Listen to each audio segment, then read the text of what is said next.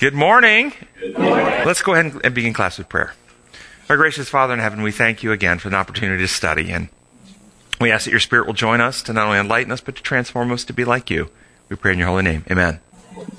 Our lesson day is lesson 8 in the quarterly One, Oneness in Christ, and the title is Unity in Faith. And the lesson this week is about unity in our faith, and the lesson specifically focuses this week on unity of doctrinal beliefs that are unique or, uh, to the SDA Church.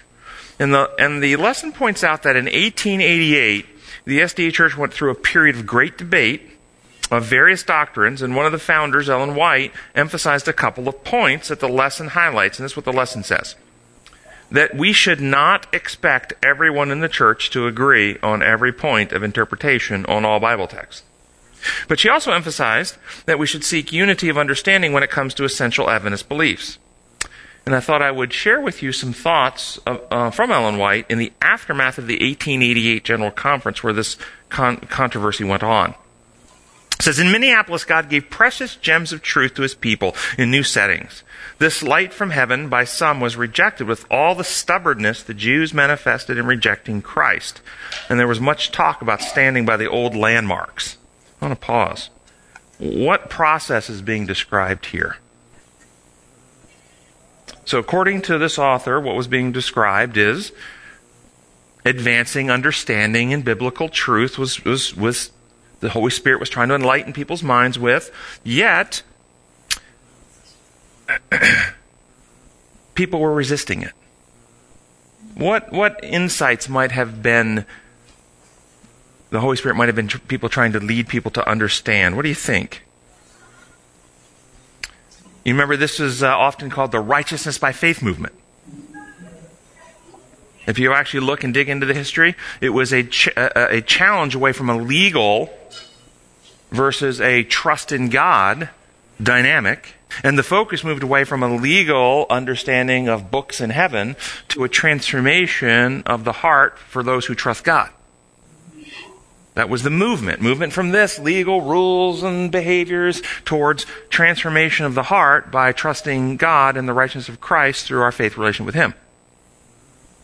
And the leaders resisted this movement. We would say it was a movement away from an imperial view, a legal view, to a design law view, to our Creator God who wants to heal and restore the brokenness in us. That's how we would just use same same issue, just expressed slightly differently. And what was what was used? Oh, and by the way, in the aftermath of the resistance, Ellen White took the side of those who were moving towards transformation of heart by a trust relationship with God. She was on that side of the equation. The leadership of the organization was on the rules and legal authority side and legal um, uh, methods of salvation side. And so the leadership shipped her to Australia. The leadership of the Seventh day Adventist organization was in North America. And I want you to pull out a globe sometime and say, if I'm going to put somebody on the earth as far away from North America as I can get them, where do I send them? And you go just in the, uh, uh a line straight through North America, you end up in Australia. Okay? So they shipped her to Australia. Get her as far away as you can. And in Australia, she wrote four major works while she was there. She was there from 1890 to, to, to 1900. And she wrote Desire of Ages, Christ Object Lessons, Steps to Christ, and Thoughts on the Mount of Blessing. And if you read those four works, all four of them teach design law and God's plan to heal and restore in His children His character of love. That's what they all really teach. Okay, going on with her, her words. But there was evidence they knew not what the old landmarks were. Oh, and the, and the, and the argument that they used to stop this movement towards the righteousness by faith or design law and God's healing and restoration was they were moving away from the old landmarks. That's what, that was their argument. But there was evidence they knew not what the old landmarks were. There was evidence and there was reasoning from the word that commended itself to the conscience, but the minds of men were fixed, sealed against the entrance of light, because they had decided it was dangerous error moving, uh, removing the old landmarks, when it was not moving a peg of the old landmarks, but they had perverted ideas of what constituted the old landmarks. This is the false argument, and it's still happening today. We get this all the time. I can't tell many people in the organization that have conversed with me about what we're teaching here say, well, I can't support you because you're moving away from the old landmarks, or you're moving away from church tradition, or what people in the past have taught. One of the landmarks under this message was the temple of God, seen by his truth loving people in heaven. The ark containing the law of God, the light of the Sabbath of the fourth commandment, flashes strong rays in the pathway of transgressors of God's law. The non immortality of the wicked is an old landmark. I can call to mind nothing more that can come under the head of the old landmarks. All this cry about changing the old landmarks is all imaginary. Now, at the present time, God designs a new and fresh impetus shall be given to his work. Satan sees this and is determined to, it shall be hindered. What do you think the new and fresh impetus was? God's character of love. And how, how did Satan oppose this new and fresh impetus? Same way he's always opposed it. So it was the three angels' message being presented of worship Him who made the heavens, the earth, the sea, and all that in the midst. It was a movement towards, again, God as creator and God as recreator, restorer, rebuilder of the hearts and minds of His people. This was the movement. Satan opposes it by getting us to interpret whatever doctrines we hold through the imperial imposed law construct. Thus, we might have a fact right about a particular doctrine, but when we present it through an authoritarian rule book, then we misrepresent the whole thing and misrepresent God. And that was his strategy. He knows that if he can deceive people who claim to believe the present truth and make them believe that the work of the Lord designs to do for his people is a removing of the old landmarks, something which they should with most determined zeal resist, then he exalts over the deception that he has led them to believe. This is, I've seen this, I can't tell you many times I've traveled around and people say, oh, Pastor so and so says that you're opposed to the, to the fundamental beliefs of the Adventist church. Well, have you read my book? No. Have you listened to my class? No. Have you? No, because, because you're removing the fundamental beliefs, see, the old landmarks. This argument is still used today. So people won't investigate. The work of this time has certainly been a surprising work of various hindrances owing to the false setting of matters before the minds of many of our people. That which is food to the church is, re- is regarded as dangerous and should not be given them. And this slight difference of ideas is allowed to unsettle the faith, to cause apostasy, to break down, up, to break up unity, to sow discord, all because they do not know what they are striving about themselves. Brethren, it is not be- is it not best to be sensible? Heaven is looking upon us all, and what can they think of recent developments? While in this, while in this condition of things, building up barriers, we not only deprive ourselves of great light and precious advantages, but just now, when we so much need it, we place ourselves where light cannot be communicated from heaven that we ought to communicate to others. Now, this, this paragraph is, is quite interesting. The men in responsible positions have disappointed Jesus. They have refused precious blessings and refused the channel of light as he wanted them to be. They choose to be channels of light as he wanted them to be. The knowledge they should receive of God, that they might be a light and blessing to others, they refuse to accept and thus become channels of darkness. The Spirit of God is grieved Never can the heart be stirred up with envy, with evil surmisings, with evil reports, but the intellect becomes unbalanced and cannot decide correctly any, any controverted point. The attributes of Satan, which have found entrance to the soul, cannot harmonize with truth. Well, what men of responsibility do you think she was referring to here? Men of responsibility have disappointed Jesus and have rejected truth, and therefore they become agents of darkness. Could this be ordained ministers? Could this be conference officials? Could this be happening in church today? Could this state of affairs historically, which happened over 100 years ago, have actually altered the course of the institutional church of the Seventh day Adventist institution? That we went down a path that, that institutionally we were never to go down. Is that possible? Because men in leadership rejected this truth about design law, this truth about God's plan to heal the, and restore his image within people, rejected this idea that, that we have righteousness of a reality in our being through trust in God as we open the heart to him, and instead promoted this whole legal construct that we're going to we're going to deconstruct here in a moment. And what does it mean to you in regards to allowing those in leadership to determine your beliefs? Well, Pastor so and so says. Well, conference president so and so says. In fact, uh, eight years ago, when we had some dialogue with some people in local leadership, one of the things one of the associate pastors told me was that the senior pastor was the Lord's anointed and I didn't have any right to question what he taught. Really? I don't say it all the time, but I'll say it again. I am not here to do your thinking for you. Come and Reason Ministries is not designed to tell people what to think. We are designed to present evidence and truth and stimulate you to exercise your own reasoning ability, your own individuality, your own mind, fully weigh the issues in your own mind and come to your own conclusion. So what are the essential Adventist beliefs? The lesson highlights five truths for, for the SDA church. I call them the five S's. If you want to remember the five S's, salvation in Jesus, second coming of Christ, sanctuary, Sabbath, and state of the dead. Those are the five S's. The White quote above stated that these doctrines were to be presented in a new light. In a new light. What's the new light? I'm going to suggest the new light was getting them out of an imperial, authoritarian, legal construct and presenting them in the, the, the protocols about how which God created reality to operate. Design law. And when in fact we present the very same doctrine under an imposed law view, we present a beastly system. Because we present a coercive system. We present a God over here who must breach, uh, police breaches in, in his law, and then he must use his power to punish and coerce and threaten and, and torture and kill those who aren't loyal to him. That's beastly. Even though we may have the right doctrine of some sort. So let's go to Sunday's lesson, which is salvation in Jesus.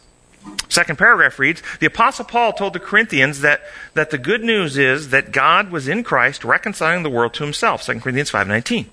Christ's death is the means of our reconciliation with the Father, bridging the chasm left by sin and death. For centuries, Christians have pondered the meaning of Jesus' death, resurrection, and reconciliation that he came to accomplish. This process of reconciliation has been termed atonement, an old English word that originally meant at one meant.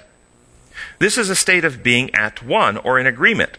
Accordingly, accordingly, atonement denotes harmony in a relationship, and when there has been estrangement, this harmony would be the result of reconciliation. Church unity is thus a gift of this reconciliation. I thought this was very well said. Very well said. Atonement is coming back to oneness with God and this sinless universe. Question How can the truth of salvation in Jesus be presented in such a way that it obstructs salvation in Jesus? Can we present the truth of salvation in Jesus in such a way that we obstruct people from experiencing salvation in Jesus? By presenting it again through that imperial law lens, teaching that Jesus had to die to pay a legal penalty, assuage to turn aside the Father's wrath, go to heaven to plead to his Father to prevent the Father from destroying us. This view is commonly called penal substitution theology, and it's a lie.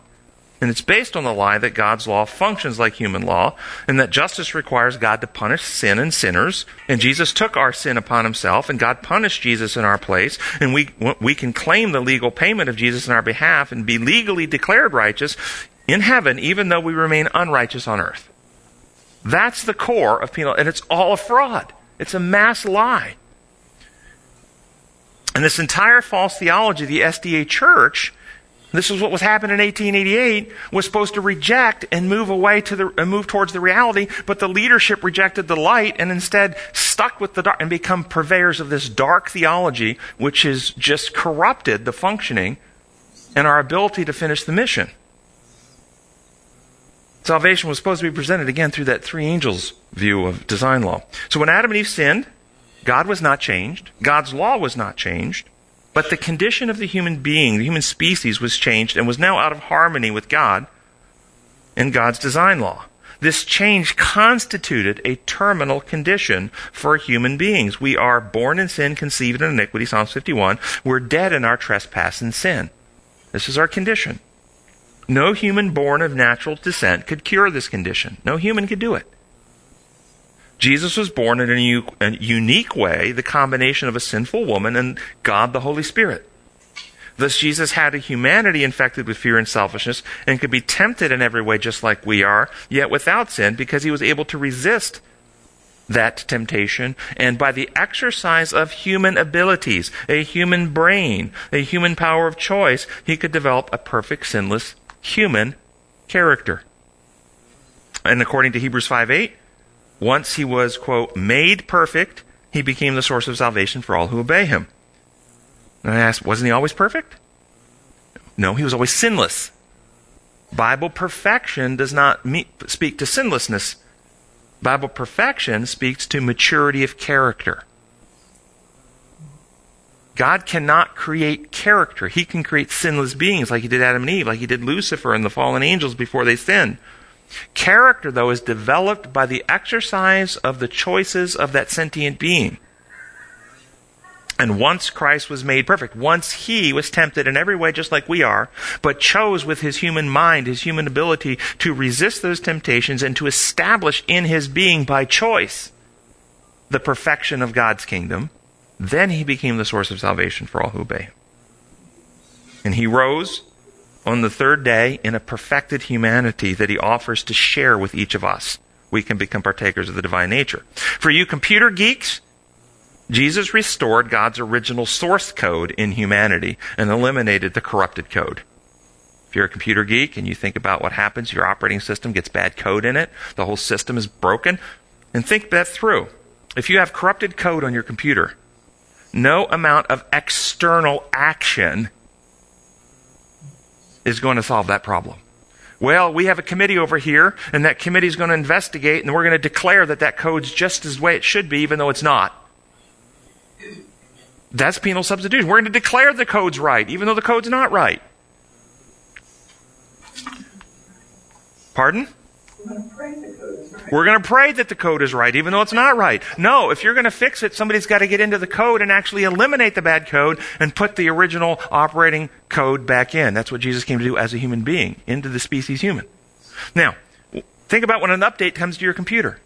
We all get them. You have to make a choice. Accept it, yes or no. You want the update? Yes or no. Okay?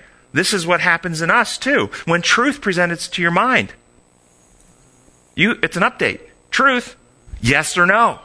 Will you accept it and bring it into your operating system? Or will you say no and not let it into your system? So why the Word was made flesh. Jesus, the Word, capital W, Word, Logos, truth. We are to eat His flesh and drink His blood. Eating the flesh, we are to partake the updates of truth that Jesus brought. And accept, yes, it comes in. It's not just a concept, it comes in, and I begin living that truth. My, my system is being updated. Ellen White put it this way Desire of Ages, 762, one of those books she wrote after this whole divide, and she chose the side of transformation and healing of the person, God's design law. She wrote this Through Jesus, God's mercy was manifest to men, but mercy does not set aside justice.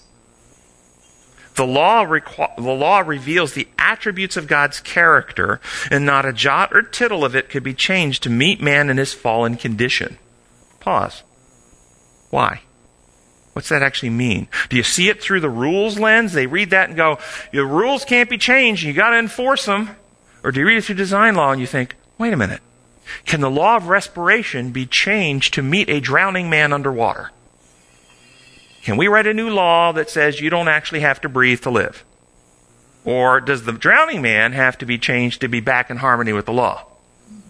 Okay? The law can't be changed to meet us because life doesn't function outside of that God's design. God did not change his law, but he sacrificed himself in Christ for man's redemption. God was in Christ reconciling the world to himself. Notice, reconciling the world to himself, Jesus didn't die to reconcile God to us. God didn't need changing. God's law didn't need changing. Much of Christian, the penal substitution view is God's wrath had to be taken care of. A penalty had to be paid. So not only did we have to be reconciled to God, but they teach God has to be reconciled to us. It's a lie. Keep going with the quote. The law requires righteousness, a righteous life, a perfect character. It's like saying the, the law of respiration requires you breathe. That's what, that's what it's saying. But, and this man has not to give. He cannot meet the claims of God's holy law. But Christ, coming to earth as man, lived a holy life and developed a perfect character. These he offers as a free gift to all who will receive them. His life stands for the life of men. Thus they have remission of sins that are passed through the forbearance of God, not through a payment, not through a legal accounting mechanism. Through the forbearance of God. More than this, just like a parent, you've got a child, and they're struggling, they do something to disobey. What is it that, that, that they have remission of? Do you hold that against them, or do you have forbearance for them, trying to lead them to be more mature? Okay? Through the forbearance of God. More than this, Christ imbues men with the attributes of God. He builds up the human character after the similitude of the divine character, a goodly fabric of spiritual strength and beauty. Thus, the very righteousness of the law is fulfilled in the believer in Christ. God can be just and the justifier of him which believes in Jesus.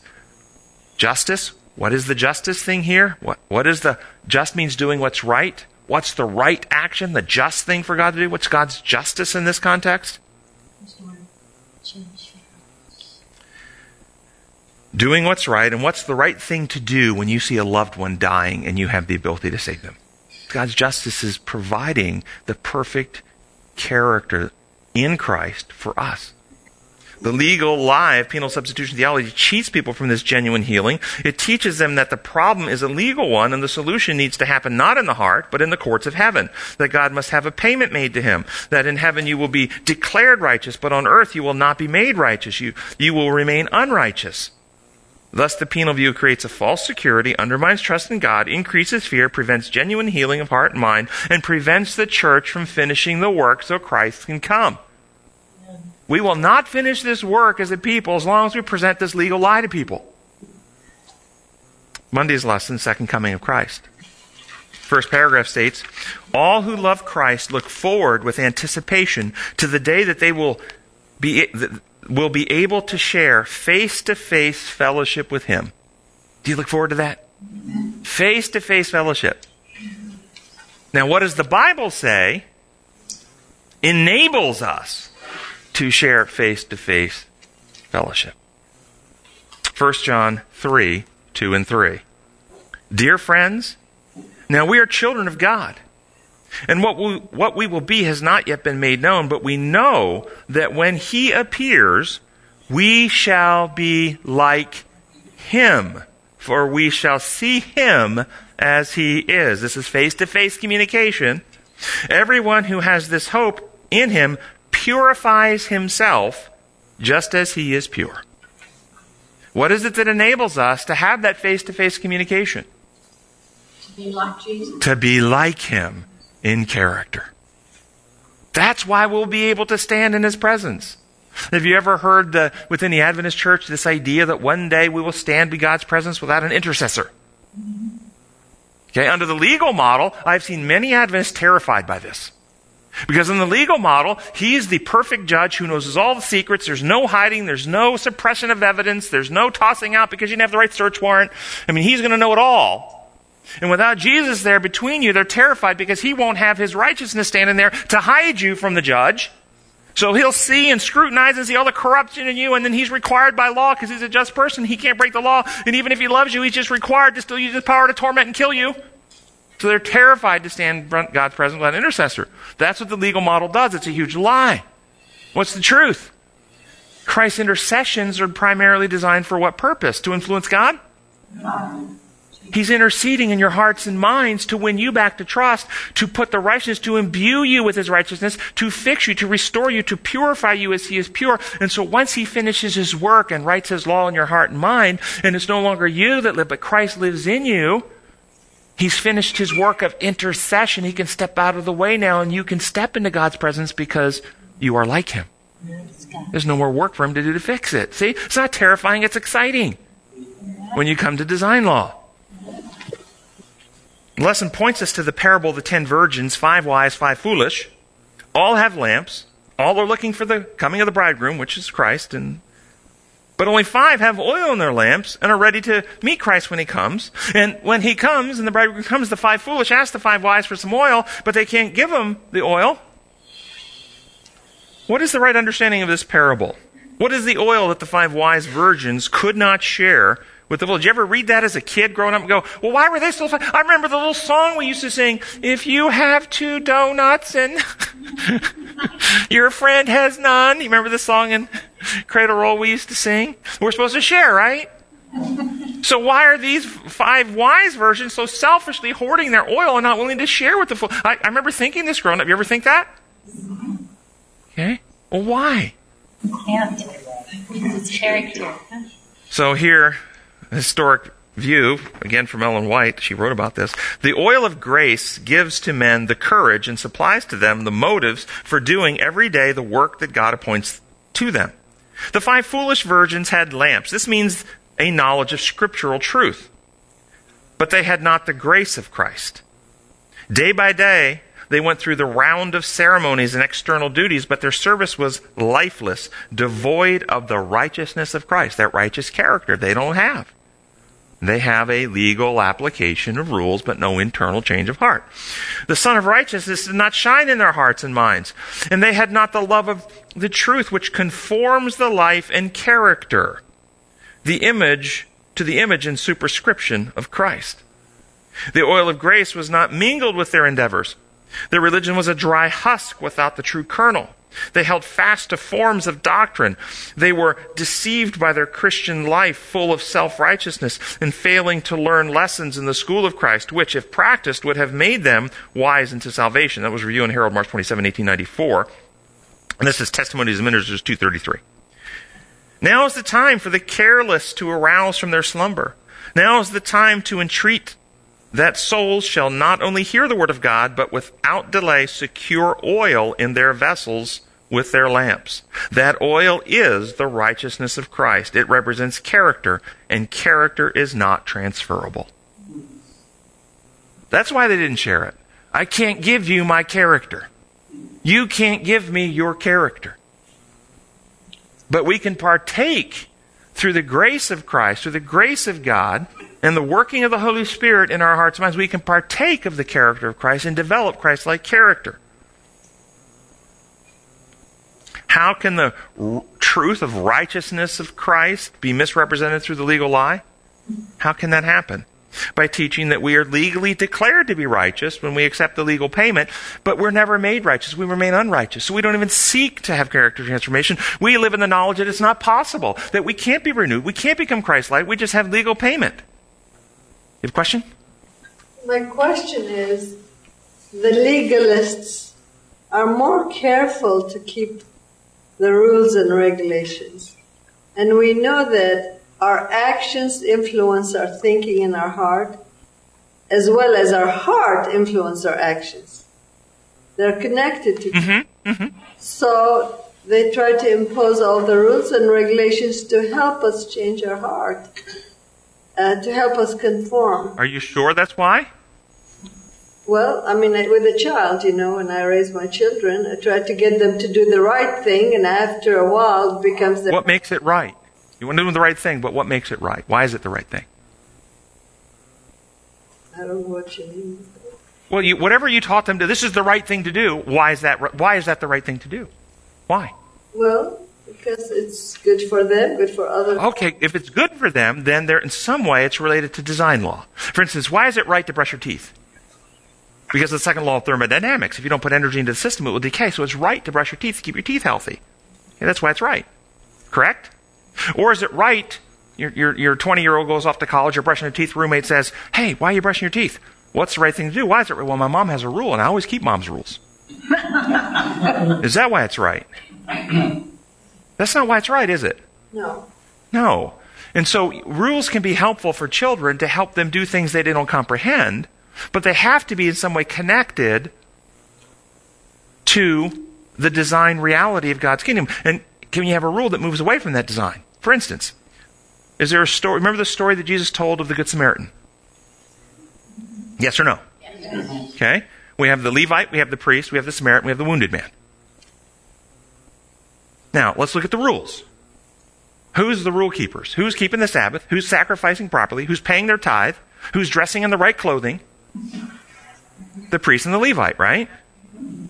As far as we know, the Samaritan, did he ever do the sanctuary service stuff, uh, bring sacrifices to the Jewish temple, keep the Sabbath day? Did he ever keep the rules? Which one of these in this story is right with God? But he didn't keep the rules. How can he be right with God if he didn't keep the rules? His heart was lying. because he was living the real law that all those other things were just metaphorically designed to teach. So can a person keep the rule? Let's say we have a rule in church, baptism. When you accept Jesus, we need to go and be baptized in water. And so we baptize somebody in water and they're baptized in water, keeping the proper rule and doing it in the right so-called way.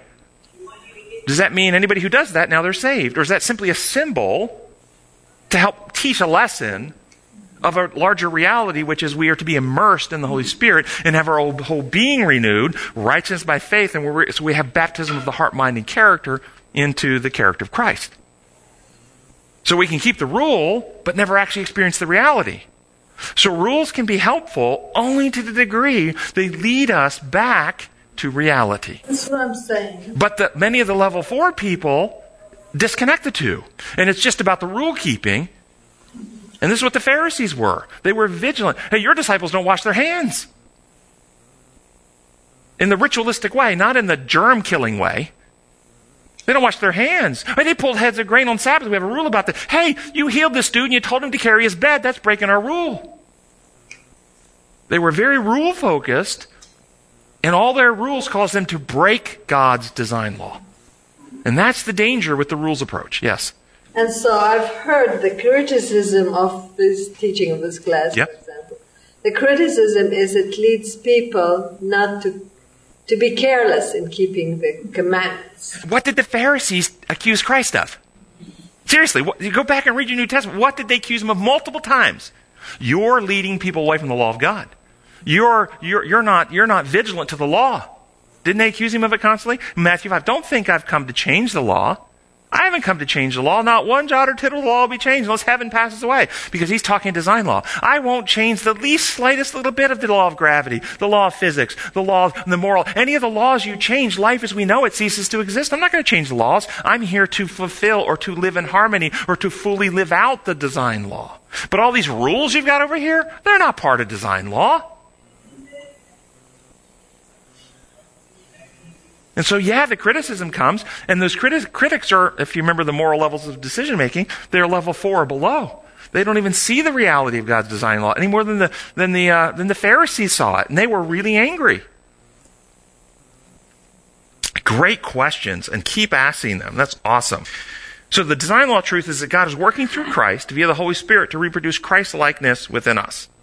Some have asked, well, wait, wait a second. We just read, character is not transferable. We just read that. Remember that? Do we believe that's true? We, we see how that worked. We, I can't transfer my character to you. Well, if that's the case, then how do we, how do we get Christ's character then? If he, if we can't transfer character, how's his character in us? How's that work? There's a design law called the law of worship. By beholding, we become changed. This is a design law. You cannot avoid it. You become like that which you admire, you esteem, you love, you adore, you spend time worshiping, meditating on. Your neurobiology changes. We have, we can document this. Your character changes, your motives change. And when you're doing and you're living in harmony with that design law in conjunction with our Creator God and you have the indwelling presence of the Holy Spirit, as you get those truth updates, update truth, and you go, yes, click, yes, accept. and then you choose it, then the Holy Spirit empowers you to live that truth, and you're changed. And then another truth update comes, yes, click, boom, and I've changed again. Seriously, how this happens. You will know the truth, and the truth will set you free. Since some of those updates are so important that you have to restart your system. Yes, there has to be a complete reboot. Literal rebooting of of the entire device and operating system. And we call that dying to Self. self. And Paul says, I die, Daily. I reboot daily. Mm. Exactly right. Yes, hand. being a seven day Adventist for most of my life, we've been hammered with the Ten Commandments. If you break one, you've broken them all. But when Jesus came, he he elaborated on the Ten Commandments, and he said, for example, he talked about thou shalt not commit adultery. You know, and he he explained that so the, the Ten Commandments that we were kept are not the design law. You know, they because we don't we don't show the love in the Ten Commandments. You know what I mean? That Right. So the Ten Commandments is the way I understand them according to Scripture. They were added Galatians, they were added, and or in Romans, so that sin might abound, meaning they were added so that we could see more clearly the corruption in our characters, that we could see more clearly how infected with fear and selfishness we are, that we could be diagnosed accurately. So they're like an MRI for the soul. There's something you look at and you go, whoa, that, that's not. And, and Paul, of course, really honed in on number 10. Thou shalt not covet, because the first nine you could Pharisaically do behaviorally. If you look at all first nine, you could act, take behaviors to act those out and think you're doing good. But number 10, there's no behavior. And he understood suddenly this is not about a behavior modification, this is about a heart transformation. And so there's two ways to help, in a healthy way to understand the Ten Commandments, in my view. One, as a diagnostic instrument to help bring us to a conviction that there's something wrong that we need healing from. There's also another way to understand them, and that is a description of what you look like when you're healed. Back when I was in med school, one of the hospitals that uh, we had uh, was originally built as a tuberculosis hospital at the turn of the last century. And as you walked in the lobby, there was a giant seal still in the in the floor uh, about the tuberculosis hospital there. And if you had tuberculosis and you were hospitalized, they might have on the wall after your treatment and when you leave here, you shall not cough. You shall not spit up blood. You shall not have fever. See? And so the Ten Commandments, when God finishes work and writes His law in our hearts and minds, you shall have no other gods before me. You will not take my name in vain. You will honor your mother and father. You will not murder, and so forth and so on. This is a description of what we look like when the law of love is restored in us. So there's no legal application to the Ten Commandments in a healthy worldview. What happens is we take Scripture and we already have a premise that God functions and His law functions no different than a human government, and thus then we interpret it through that lens and we make this imperialistic thing. And then God becomes a, a, a, a, policeman in the sky monitoring for breaches, handing out his heavenly tickets, and if you don't get somebody to pay your penalty, then he'll punish you in hell, or for as long as you deserve before he kills you. And it's all corruption. Does that make sense? So back to this. How do we eh, experience the character of Christ? Christ sends His Spirit to inspire us to a better life, to draw us, to woo us. He's the Spirit of truth. He enlightens us. But when the truth comes to our minds in ways we comprehend, we are left free to choose. Update, yes. Reject, no. When we update yes, then we are empowered by the Spirit to live out the truth. And as we live out the truth, it has a transforming power on us, and our new connections are made, and new ideas open, and we have new truth that comes because God's infinite. We're constantly growing and advancing in the truth, and our brains rewire. Thus, Jesus is the pattern that we behold, and via the indwelling Spirit, we become like Jesus as we choose to accept, agree, surrender, and apply his design laws to our lives. This is uh, from Our Father Cares, written by Ellen White, page 26. She starts with this Bible text, 2 Corinthians 3.18. And it's 2 Corinthians 3.18 is where Paul describes the law of worship, one of the places. But we all, with open face, beholding as in a, a glass the glory of the Lord, are changed in the same image from glory to glory, even as by the Spirit of the Lord. Notice how we are being changed. By beholding, fix your eyes on Christ, the scripture says. Now she goes on to expound on this. When enlightened by the Spirit of God, the believer beholds the perfection of Christ, and beholding this perfection, he rejoices with joy unspeakable. In self, he sees sin and helplessness. In the Redeemer, sinlessness and infinite power. The sacrifice that Christ made in order that he might impart to us his righteousness. This is the theme upon which we may dwell with deeper and still deeper enthusiasm. Self is nothing, Jesus is everything. According to this first paragraph, what's being described is the purpose of Christ's death. The sacrifice that Christ made was in order that he might impart to us his righteousness. He died to restore righteousness in humanity. That's his purpose penal view, he died to pay a legal penalty. He died to assuage his wrath, father's wrath. He died to appease the anger of his dad. It's all lie. He died to restore perfection in his children. Next paragraph. The transforming power of grace can make me a partaker of the divine nature. That's a you know quote from Peter. On, On Christ, the glory of God has shone, and by looking upon Christ, contemplating his self sacrifice, remembering that in him dwells all the fullness of the Godhead bodily, the believer is drawn closer and closer to the source of power. How essential that we have the enlightenment of the Spirit of God.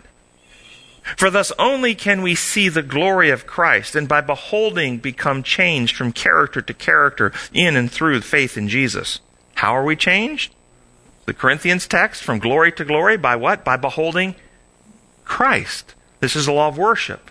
You cannot avoid. See, when you break the laws of health, you cannot avoid health related problems. You can't avoid them. Conversely, when you harmonize with the laws of health, you can't avoid getting better. When you harmonize with God, when you behold Christ, when you choose to assimilate Him, when you adore Him, you can't avoid growing in godliness.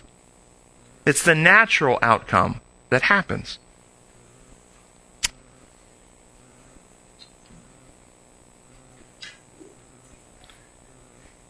He has grace and pardon for every soul.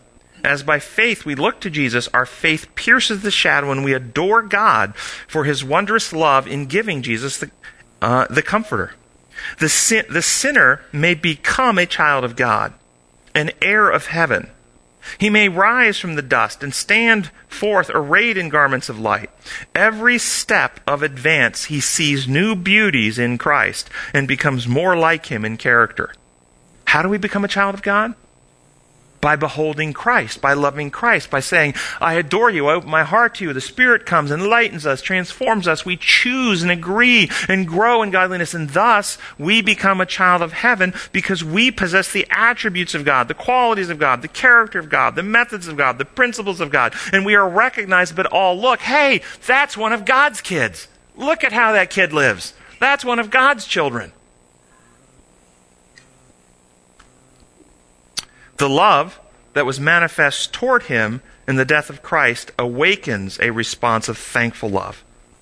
In an answer to sincere prayer, the believer is brought from grace to grace, from glory to glory, until by beholding Christ, he is changed into the same image. How do we become partakers? It's not magic.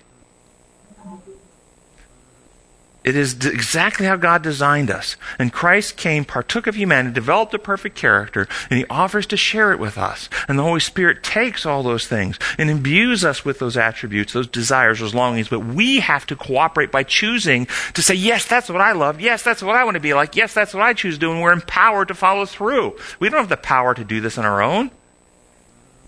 Tuesday's lesson, and I really want to make it at least through Wednesday. Tuesday, Jesus' ministry in the heavenly sanctuary. Jesus' ministry in the heavenly sanctuary. This is a unique doctrine. Only the SDA church has something like this.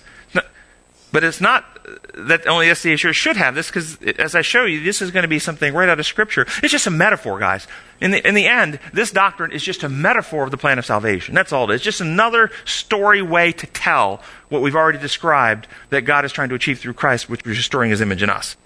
But it's been corrupted because in 1888, our church had an opportunity to shift away from a legal view to a design law view.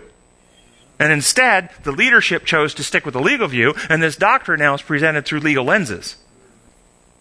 And the classic presentation of this doctrine is that God's law is imperial or imposed. Jesus is now, or the Father, is in heaven in the role of judge, examining record books in heaven of the recorded deeds of the people on earth and deciding who has had the legal application of Jesus' blood put to their account and who has not, and examining to make sure that every particular sin has been personally confessed and asked to have the blood paid for that account. If there's a sin you forgot to confess that the blood was not paid for, then that one remains on your book, and when and then at the end of the thousand years, Jesus is going to have to punish you for it and kill you. This is really the traditional way it's presented. Anybody want to uh, update or, or modify the way I presented that, or is that really how you've heard it? Well, the added horror is that if he came to your name while you're still alive and living and made the decision, you have no chance after that to make a correction. Some people present it that way too, and some people present, well, it remains open. Uh, and, well, no, you're right. That's right. The, uh, probation has closed for you. Yeah. And we always assumed he went alphabetical, so people last name started with an A. We, we were we were in trouble. Yeah, right. But do you see how ugly that view is? Do you see why most of Christianity rejects that entire thing? That doesn't make any sense at all. They reject it, and rightly so. But there's a really beautiful truth there that, that's been obscured by the false law lens. I was taught that he went chronologically, so he was going to catch you sooner. By birth order. Yeah, by birth order. When you were, so yeah, gotcha. Okay. But, but what's, but, so let's go back though and use the metaphor. Now, do we, without the whole investigative judgment sanctuary doctrine, do all of Christians believe there's records in heaven?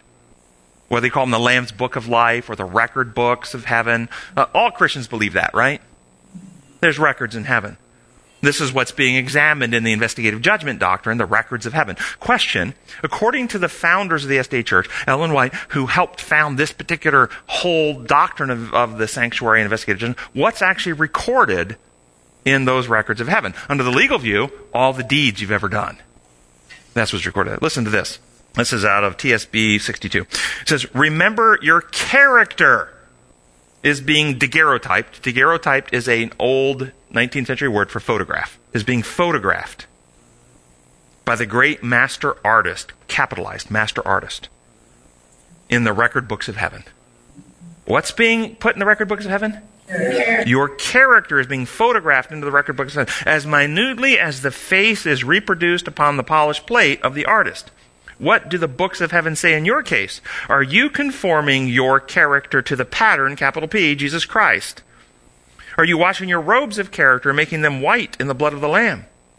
Notice, this description, the blood is a metaphor that you wash your robes, which is also a metaphor of your character to make your character perfect like Christ. But that's not in the penal view. The blood is being applied to the books in heaven, something external to you. Behold, I come quickly, and my reward will be with me to give any man according to his work shall be. That was a quote out of Revelation 22. His work shall be. Uh, what work is it talking about? Character development. You have every decision you're making you're, is impacting. Here's another. This is out of uh, Testimony of Ministers, page 429. Every passing hour of the present is shaping our future life. These moments spent in carelessness in self pleasing, as if of no value, are deciding our everlasting destinies. Wait a minute. I thought there was a courtroom in heaven one day where the books would be open and the judge is going to examine and the judge is going to make a decision and it's the judge's decision the, the, in heaven that decides my everlasting destiny. That's the penal view. It's not true. You decide your everlasting des- destiny. It's not a tribunal. It's not a review of a book. The words we continue with the quote. The words we utter today will go on echoing when time shall be no more. The deeds done today are transferred to the books of heaven, just as the features are transferred to the artist on the polished plate. Again, talking about the daguerreotype, the photograph. So, why are the deeds transferred to the records in heaven? Why? Is this suggesting a list of acts or is it describing how your acts react upon your character and burn into your heart, into your mind, into your character until you are a cheat, until you are a liar, until you are a murderer, until you are an adulterer? In other words, your acts change your character and it's seared into your character and the records show your character. That's why it's there.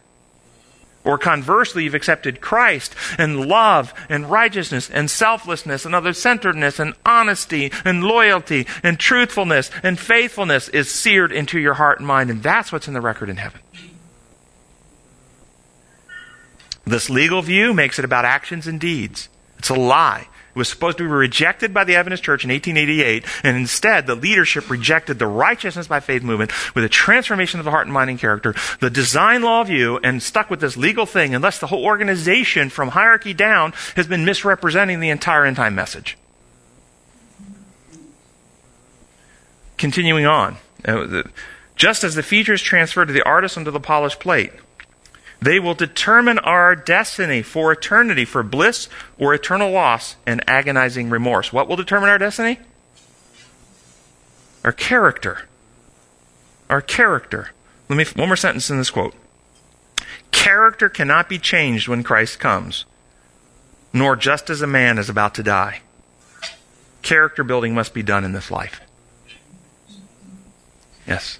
So what happened in 1844? We're going to get to that in just a moment. So, what's in the records of heaven? An exact transcript or copy of our character.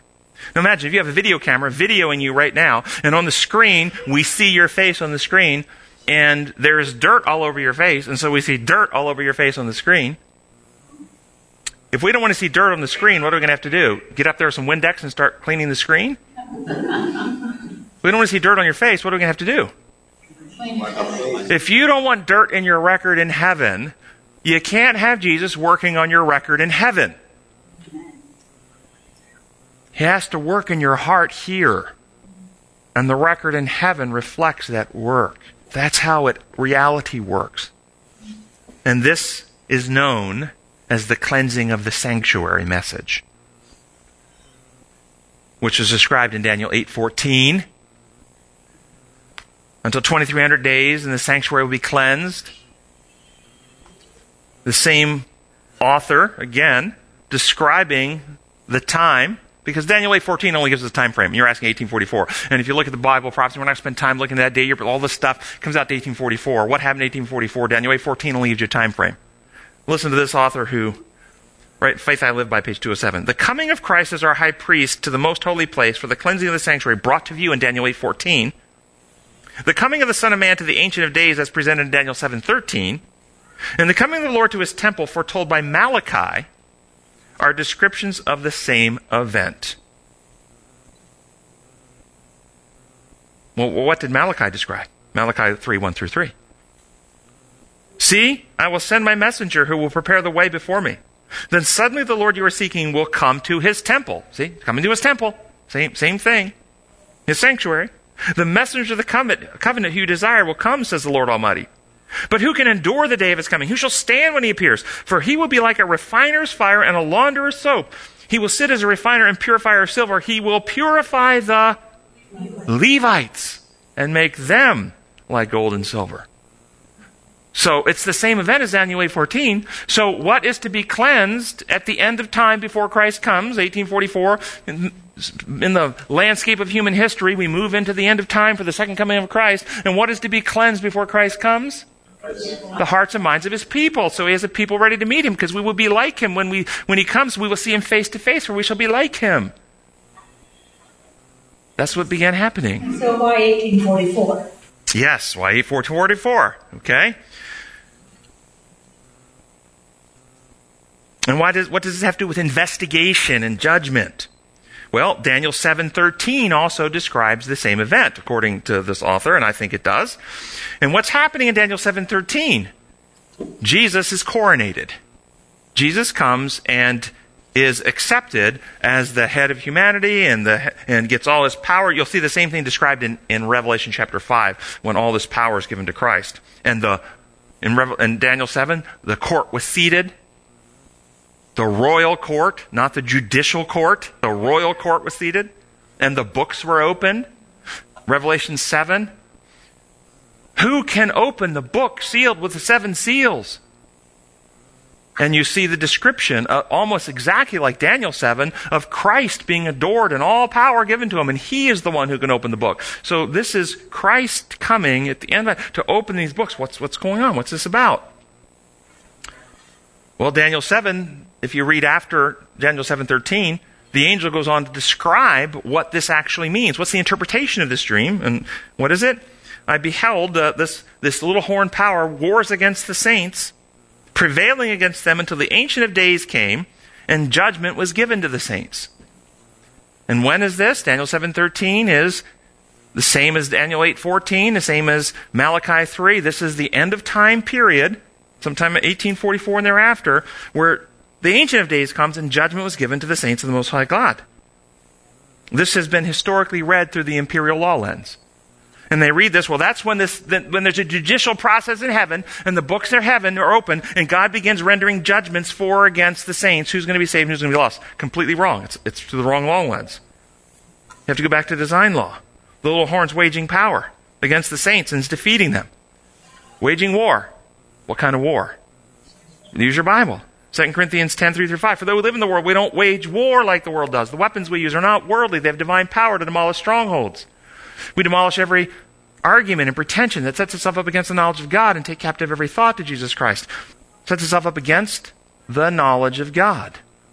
So this little horn power, this, this, this force is going to arise, and it's going to begin warring against God's people, and it's going to be winning until a per- period of time when judgment is given to the saints.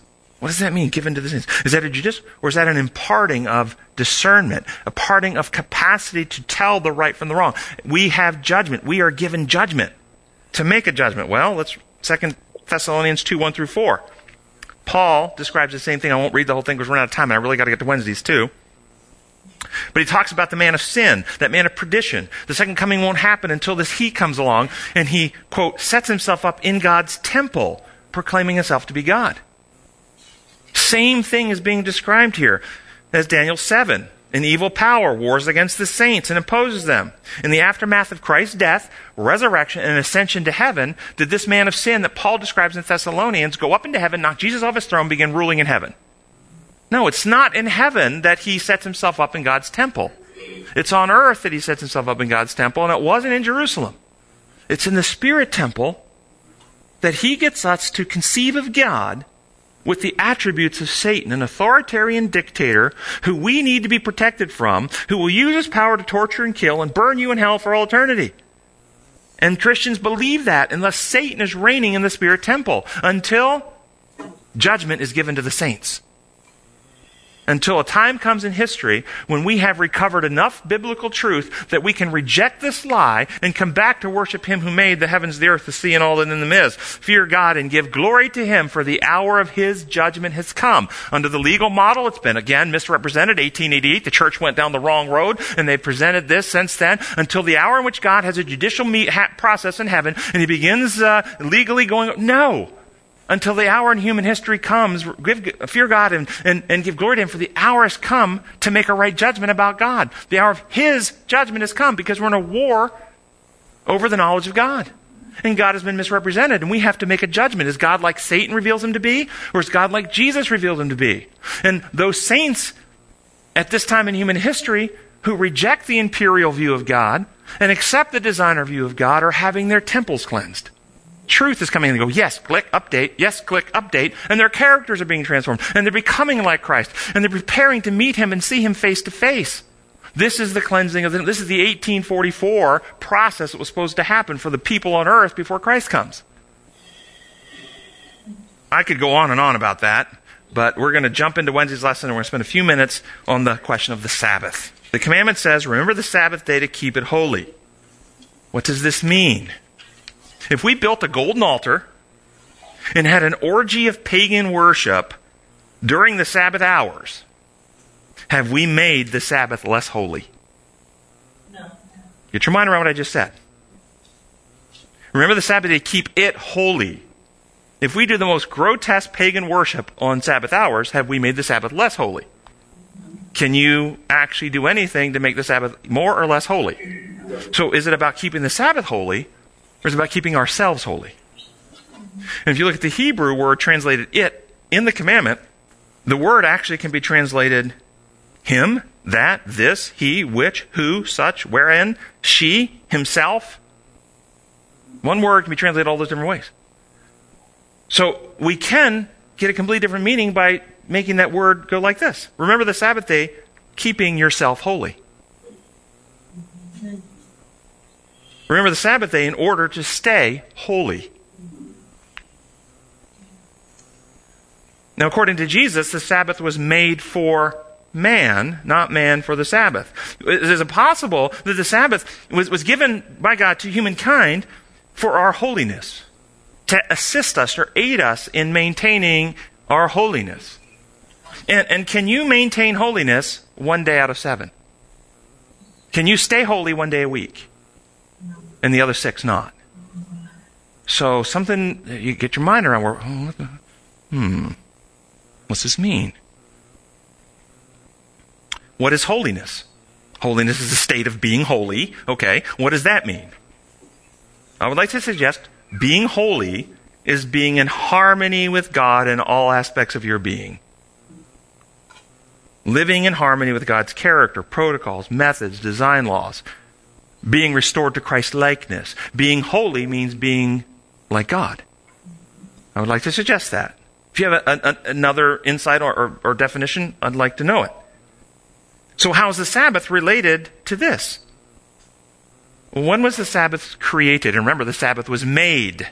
It was built. It was created. There was a time in universal history in the past there was no Sabbath. It didn't exist in, prior to the creation of this planet. Many Adventists really stumble on this because they're locked into the legal view, and the law is an eternal law, and, and God's law is, is perpetual and eternal, is true law. But the Ten Commandments are not eternal. The Ten Commandments were written for a sinful human need as a distillation and expression of the eternal law. When the Sabbath was made, was the universe in sinless perfection or had sin entered the universe? Sin had already entered. Lucifer had already started his rebellion when the Sabbath was made. Get your mind around that. So the Sabbath is somehow built for holiness purposes, specifically aid for humankind. God in His foreknowledge knew we'd need it. But it was built in the context of a war already going on. What kind of war is this? Was it a war of might and power? Revelation talks about that, that um, there was war in heaven. The dragon, Michael fought, and the dragon fought, and back and forth. You know, this word war is from the Greek polem, polemo, from where we get polemic. It's a war of words or arguments or ideas. That was the war in heaven. Satan's the father of lies, okay? The war was never a physical war. It was always a war of ideas. Satan corrupting the minds, the operating system of holy angels with distortions about God that undermined trust and love and incited fear and selfishness, and rebellion began in heaven. And in this context, what is God doing? Presenting evidence. Yes. Uh, see, when somebody lies about you, get, the, get your mind around this. You're the um, pastor of your local church. And your head elder, who also happens to be your brother, stands up before the church one weekend with tears in his eyes and said, I, would like you to pray for my brother or my sister, the pastor, because I've discovered that they've been embezzling money from the church. With tears in his eyes. And will you pray for his repentance, restoration of all the, the thousands and thousands he's been stealing? Now, you haven't taken a penny, not one cent of you. It's a lie. Well, if you get up for the church and say, I'm sorry my brother's told this lie about me, but I haven't taken a cent, is that? Is that issue settled? Does everybody now trust you? No. If, if, if you want to bring that issue to closure once the lie is told, what's required? Just a declaration of truth? Is that all that's required? An audit.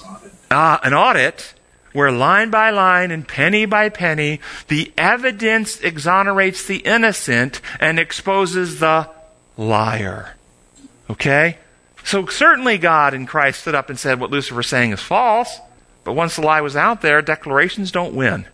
There needed to be evidence. So what's God do? 1 Corinthians 4 9. We are a theater, a lesson book to angels and to men. 1 Corinthians 4 9.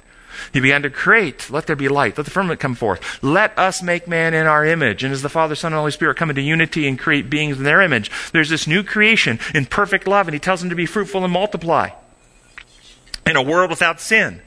And as they have children in a world without sin, if they would have stayed loyal and faithful, would they have had children to abuse, to dominate, to coerce, to pressure, to mistreat? Or would Adam and Eve have constantly been giving of themselves for the health and welfare of not only their children, but all the animals and, and other lower life forms on this planet? And the universe would have looked in and said, Oh, I get it. God is, is the source of all good. He's the source of all He's constantly giving himself for our good. He, we're not there to wait on Him and serve Him. He's constantly serving us.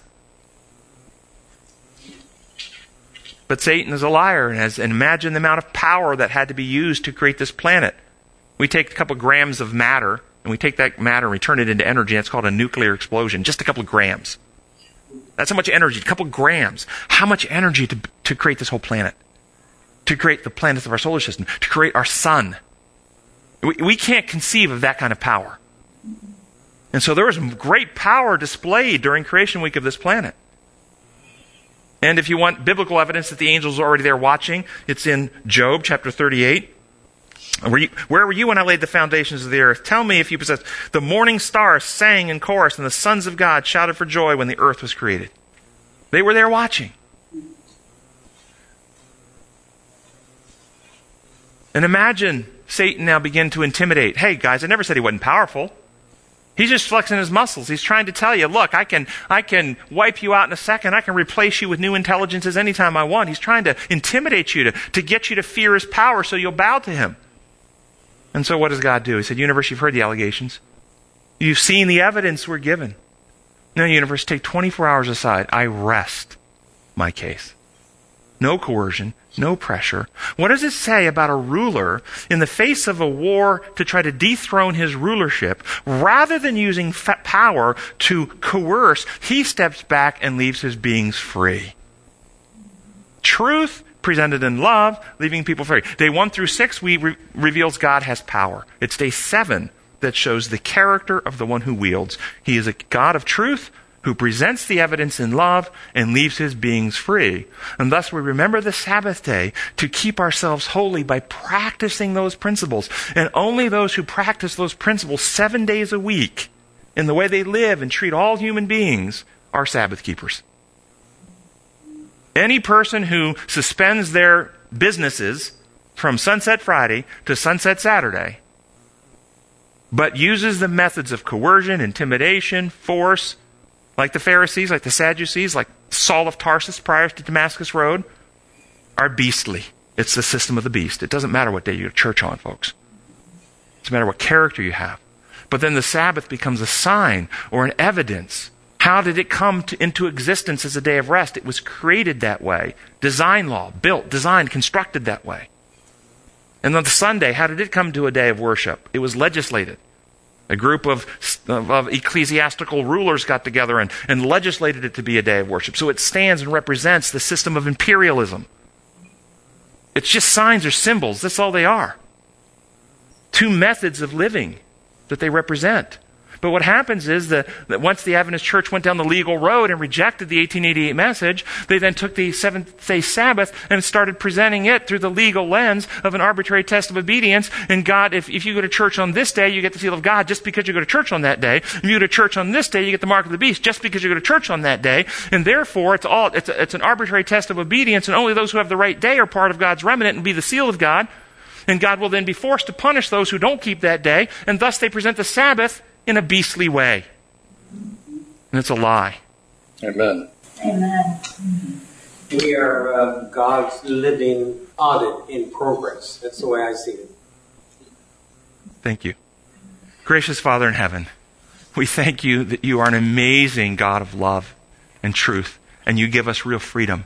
We ask that your spirit of truth and love will be poured out upon us, enlightening our minds, transforming our characters, writing your design protocols back into us, updating us, transforming us, helping us to be like you, and then enabling us to get, send this message forward. And we ask that you will, will remove some of the obstacles in this world around us to this final message that we can lighten the world and see you face to face, being transformed by your presence to be like you. We pray in your holy name. Amen.